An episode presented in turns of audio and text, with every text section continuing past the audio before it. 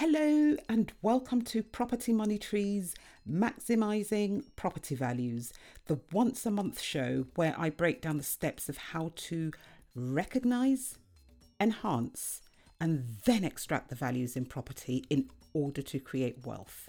Would you like to find out how you can benefit from the steps of maximizing property values? This is even if you don't own a property yet or have a deposit.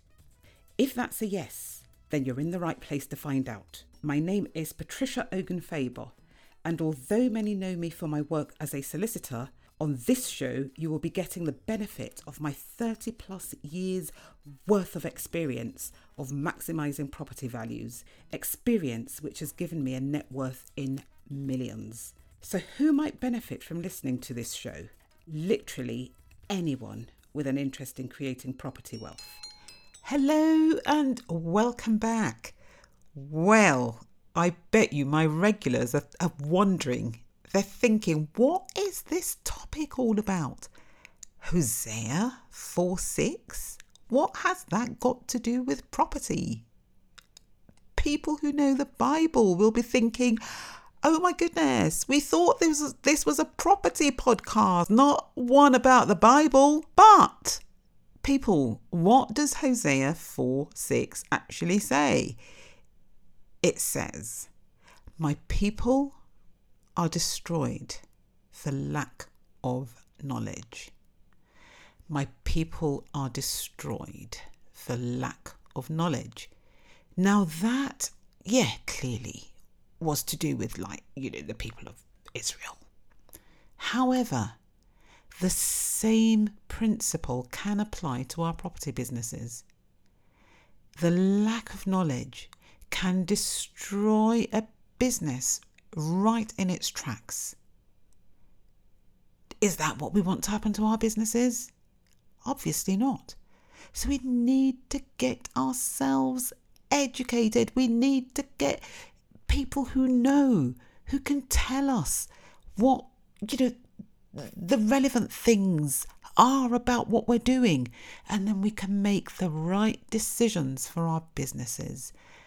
Yet, we do not want to be a Hosea 4 6 person, someone who is destroyed for lack of knowledge, someone who allows their business to be destroyed because they are not educated, they do not have the relevant knowledge. Anyway, that is what this series is going to be about. It's going to be about the importance of the right knowledge so that we can make the right decisions for our businesses. And this particular one, this particular episode, so I'm going to do a series of them. If you've been listening to me, you will know that I love doing series. Anyway, um, this particular one is going to be about auction purchases when we buy leases. And let me just try and highlight the danger of doing that without the right knowledge, especially if you happen to be unfortunate and you happen to go and bid and win one of those leases that nobody really wants, but you've bought it because you didn't know what you ought to have known, what you would have known if you'd gone and paid for a solicitor to actually advise you on what you were going to bid on in the auction. So let me start from the very beginning. What is a lease? So, a lease is a contract between the owner of the land and somebody who wants to use that land but not permanently, so they only get it for a period of time. And the parties will then decide on their relationship through the various rights and obligations that they put into the lease. So you will have the landlord will grant the right to live in the in the property. It could be land that's leased. It could be a house that is leased, but usually it's flats because um, you, where you've got flats, you must have you know the people agreeing to do certain things. So they might share utilities or they might share um, um, communal areas. And if there isn't a lease that's going to say, well, do you know, this is how the communal areas are going to be dealt with, you might have, say, like one leaseholder saying, well, actually, I want the communal area for you know for myself, or I'm not going to allow you to walk past my door, you know, or something else that might just be as unreasonable. However, the lease will provide you, you know the various clauses that will make sure that none of that can happen and that each leaseholder can actually enjoy their property without interference from you know other leaseholders. So the lease document the lease contract is actually very very important so, yes, so you have the freeholder, the owner of the land, and you have the leaseholder, the person who's actually going to be using the land. Like I said, most people who are going to be involved in leasehold properties are going to be dealing with flats anyone who knows me knows that I love flats, absolutely love them. So this is not anything against flats. It it's just what it is. As long as like you're properly advised, so you have the right information, then you will be absolutely fine and okay. Now, so you have your freeholder, you have your leaseholder. Now, for contracts to be binding, there has to be consideration. Now, again, this is a legal term, and many, many, many, many years ago, the courts decided that consideration just had to be anything that was of value. Now, it doesn't have to be high value, it just has to be of some value that you don't already own. Now, for lots of contracts, the consideration is the mutual um, obligations in the contract. However, w- the more important the contract, you also want for there to be no doubt whatsoever that consideration has been paid or is being paid, and that is why you would have some contracts will say for the sum of one pound. So one pound is nothing. Most people can afford one pound you know, particularly when you, you look at the sums in the contract itself, you, you know, one pound is, you know, not a problem. But most people in property will also be familiar with uh, the term peppercorn, a peppercorn rent. And a peppercorn, if you if you think about it, think about maybe going to the supermarket and buying a box of black peppers. Um, and each peppercorn is is what is being referred to as the consideration for the lease in question. So if you if you extend your lease, um, and I have spoken about that, I've done podcasts on that. The stat the statutory process. If you go through, you know, what the the Section Forty Two procedure, you will be uh, entitled to extend your lease by ninety years at a peppercorn rent. So that's where the peppercorn comes into it. Now, again, people are saying don't go for the peppercorn. Ugh, do you know what? It it it really exhausts me. Um, they're saying don't go for the peppercorn because if you go for a peppercorn, there are some lenders now who are saying they don't want peppercorn um, leases because there's no incentive for the landlord to carry on doing what they're doing and they may just walk away. Now, that to me is absolute nonsense because there may not be a financial incentive for the landlord to carry on doing what they're doing. However, the uh, the rights and the duties that the landlord has entered into with other leaseholders means that they're not going to be walking away, especially if they have other assets. Because if a landlord doesn't fulfill the duties of um, um, that they say they're going to carry out in the lease, then they can be sued and the courts can award the leaseholders damages, especially if they have been damaged, if they've suffered any loss due to the, the landlord's inaction or the landlord's failure to carry out the landlord's duties, then the courts can award damages against the landlord. So you landlords are they have every incentive to carry out their duties anyway. That is just by the by. So we we have that situation. You know, we've got the landlord, we've got the, the the tenants, and we've got the freeholder and the leaseholder. Sorry, I'm, I'm going into legal jargon here, landlord and tenant. Um, so we've got the freeholder, we've got the leaseholder, we've got the contract between them, and we have the so when when when the contract is is first done, which if it's a new build block of flats, it will be when those flats are first being sold, when they're first being offered onto the market for sale, and it's the same with um, conversions.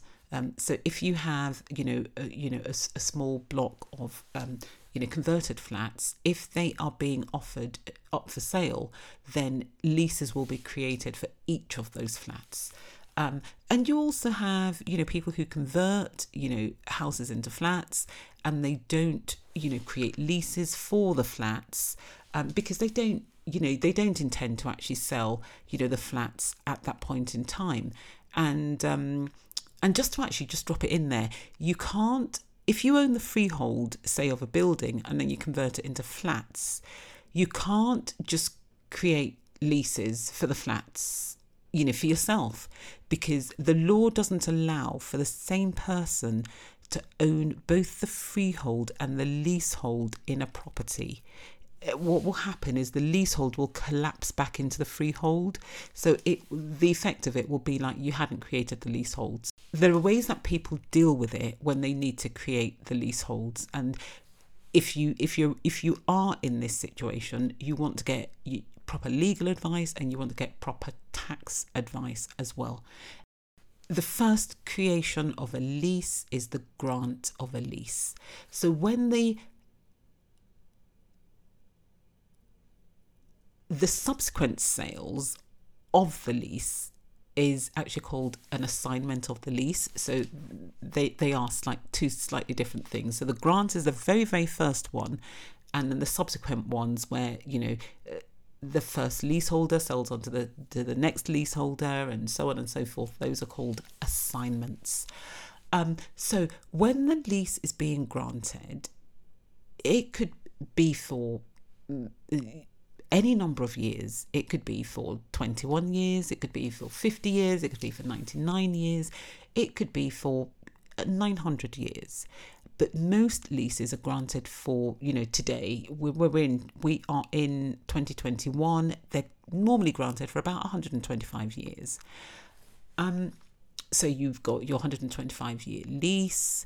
You've got as i said the lease which is the contract between the parties um the lease. So this is the 125 years or the 25 years or the 21 years or the 900 years is the length of time that the freeholder is saying the leaseholder can use that property you know subject to the terms and conditions of the lease. So that is called the term. It's it's the length of period. And it will usually be um, um, stipulated along the lines of um, this lease is being granted for a 125 years from the first day of January 2021 or whatever date it is that you know the parties agree on or the leasehold or the freeholder wants that is how the term is normally sort of like set out. Then to make sure and to doubly make sure that you know there is consideration between the parties for the lease you then have the situation of ground rent which is a nominal no, which was supposed to be a, a nominal sum of money to be paid to the freeholder by the leaseholder every year. So originally, these amounts would have been like £10 a year, sometimes for the whole length of the lease, um, and sometimes going up every uh, 25 or 33 years. Um, so initial leases used to be for 99 years so you'd have like maybe like 10 pounds for the first 30, 33 years and then you'd have it going up to maybe like 20 pounds for the next 33 years and then finishing off at maybe £50 uh, for the rest of the term. And you will you will find like different ground rent clauses for different leases and so it, it, it none of that is really important what is important is that you are aware of how much ground rent you are going to have to pay under that lease now why is this important it's important because of the housing act of 1988. Now, Section 1 of the Housing Act provides for what is going to be an assured tenancy. And within the Housing Act, assured tenancies can be reclaimed or you know the, the underlying property for assured tenancies can be reclaimed by landlords under the procedures which m- mandates the courts to give possession to them. Now, most of us are going to be familiar as landlords of the Section 21 uh, procedure as well as the Section 8 procedure. So, Section 21 is it's called a no fault evictions procedure, which again the government is saying it wants to look into and perhaps um, ban. And we also should be aware, if we are landlords, of the Section 8 procedure. Now, Section 8 contains mandatory grounds for possession.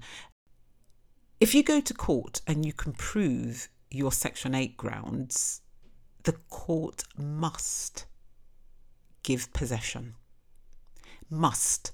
Now, normally with long leaseholds, if the tenant didn't pay the rent and then after 21 days the landlord could actually start sorry the freeholder. It's it's the same thing. I, am just so used to calling the freeholder a, a landlord. Um, the freeholder could actually start proceed pre, you know proceedings in court to take back the lease and without paying without paying it's called forfeiture. Now if the if the freeholder got to court what the judges would normally say is no, that is not fair.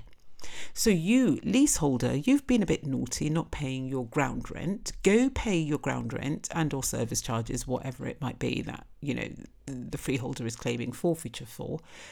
Pay it all up and then you pay the costs of this action.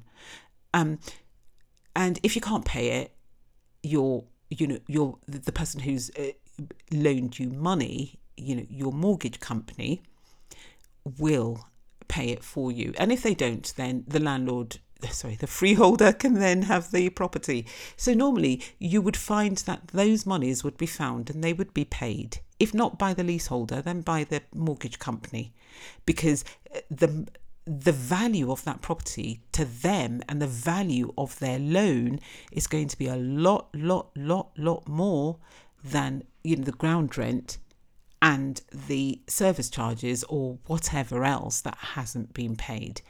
So that worked brilliantly for everyone until the Housing Act of 1988, which then could make some long leaseholds assured tenancies. Now, which long leaseholds can become assured tenancies? They are leases where the ground rents can be, so they don't have to be at the moment, but they can in the future be £250 a year or more.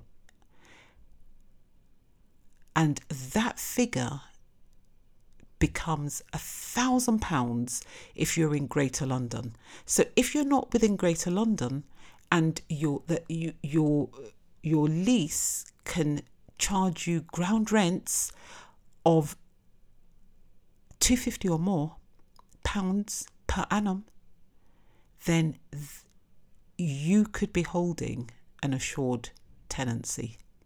Your, your, your lease could be that.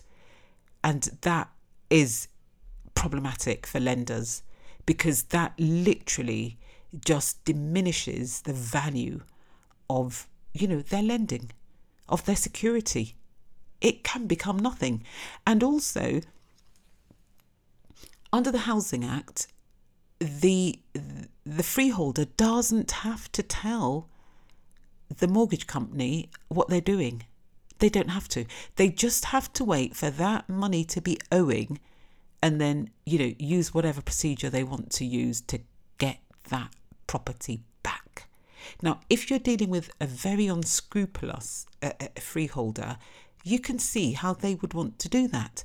Um, land, uh, lenders do not want to take that chance, and uh, who can blame them? So, quite a number of lenders will not lend on such properties. So, if your property outside of Greater London can incur ground rents of £250 per year or more, boom, you've got problems. And if you're within Greater London and that figure can go up to a thousand pounds or more, again, it's a problem. They just they they're not interested.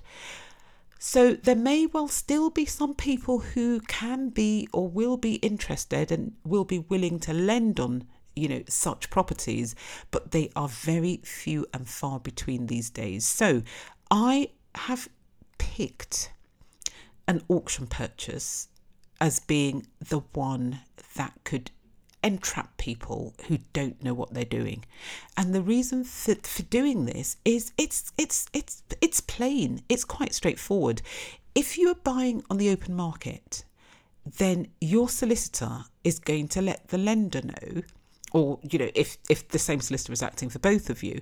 And if you've got separate solicitors the lender's solicitor is going to let the lender know that you've got one of those leases and the lender's either going to say get the ground rent clause changed or they might just say, Do you know, we're not interested, we're not going to lend on it.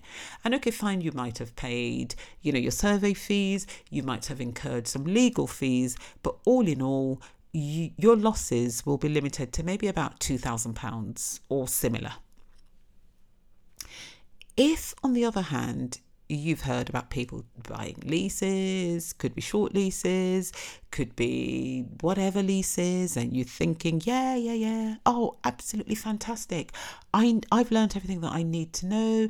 I've been in clubhouse rooms, I've, I've listened to podcasts, I've watched YouTube videos. Yep, yep, yep, leases, that's the way to go, that's the way I'm going.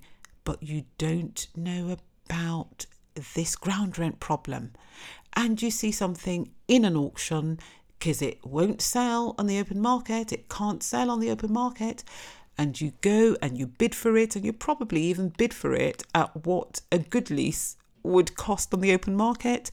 And you get it, and you're really excited because the hammer goes down on your bid, and you are the potential owner of this property. Now, you will then have to pay a 10% deposit and you'll have to pay the auctioneers. Usually it's £1,000 or £1,500, depending on the value of the property itself, blah, blah, blah.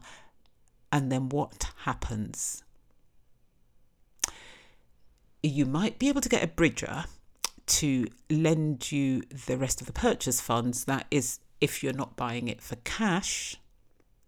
But even bridgers want to know that you have a good exit strategy. So they will ask you, What is your exit? What strategy are you looking to implement in order to pay us our money back?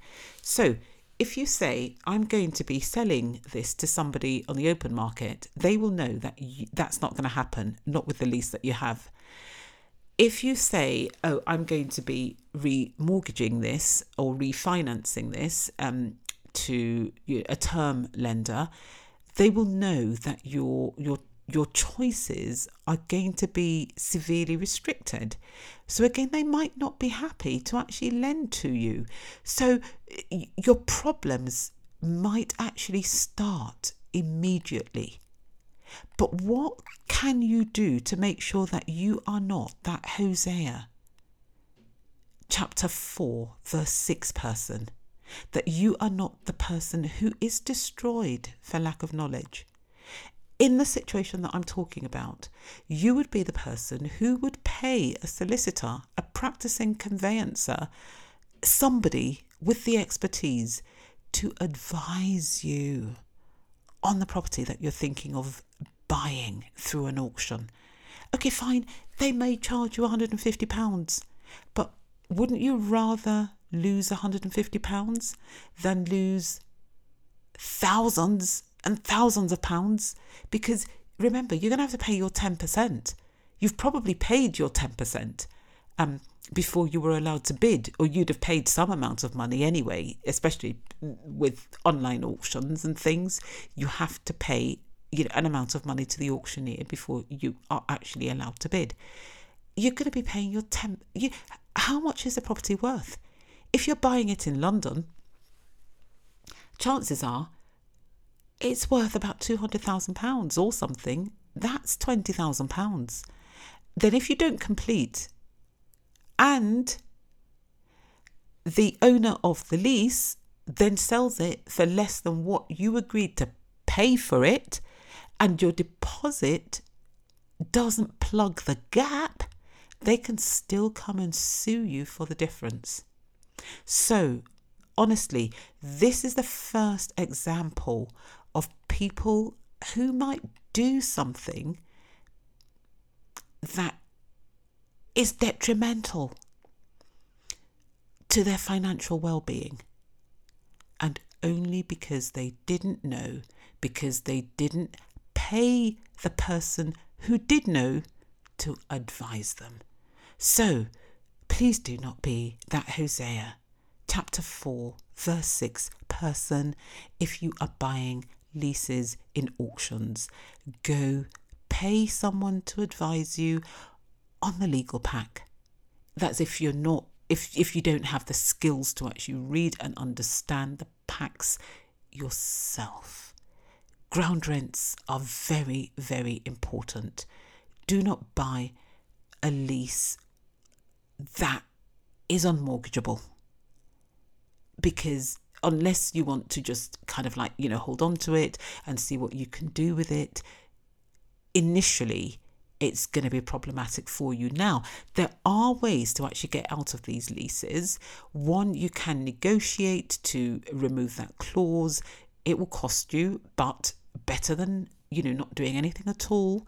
Or if you're already in that situation or you can afford to do so before you get your mortgage, then what you might want to do is get the seller to exercise their statutory rights of extension. Doesn't matter the length of the lease, it could have 200 years remaining on you know the lease and the term. You still want to extend the lease because once you extend the lease, once you uh, once you instigate the statutory extension uh, procedure under section 42, you will be able to extend the lease by 90 years. But in addition, the ground rent will then go down to a peppercorn. Um, that is what the statute provides. So, again, you can do it like that. Another way is to actually get an indemnity policy that, you know, Armageddon is not actually going to happen. But most lenders are not, they don't like that. So that isn't really an option. Um, so you, there are different ways in which you can get around this. But when you are, say, for instance, buying at an auction, you know, you've got 20 days within which to complete and you need funding the way to kind of like get yourself out of these bad leases and not get they those routes are not going to be open to you so you know eh, the practical chances of you holding on to your deposit are going to be severely diminished. So honestly get yourself educated get yourself the knowledge. If you don't have it buy it. Go to a professional person who will give you you the proper advice that you need so that you can make the right decision for you and you can continue to create generational wealth and not deplete whatever wealth you are creating. Anyway, I hope you've enjoyed this And I hope to see you next month. And if you've enjoyed it, like I say, honestly, please do rate and review these podcasts.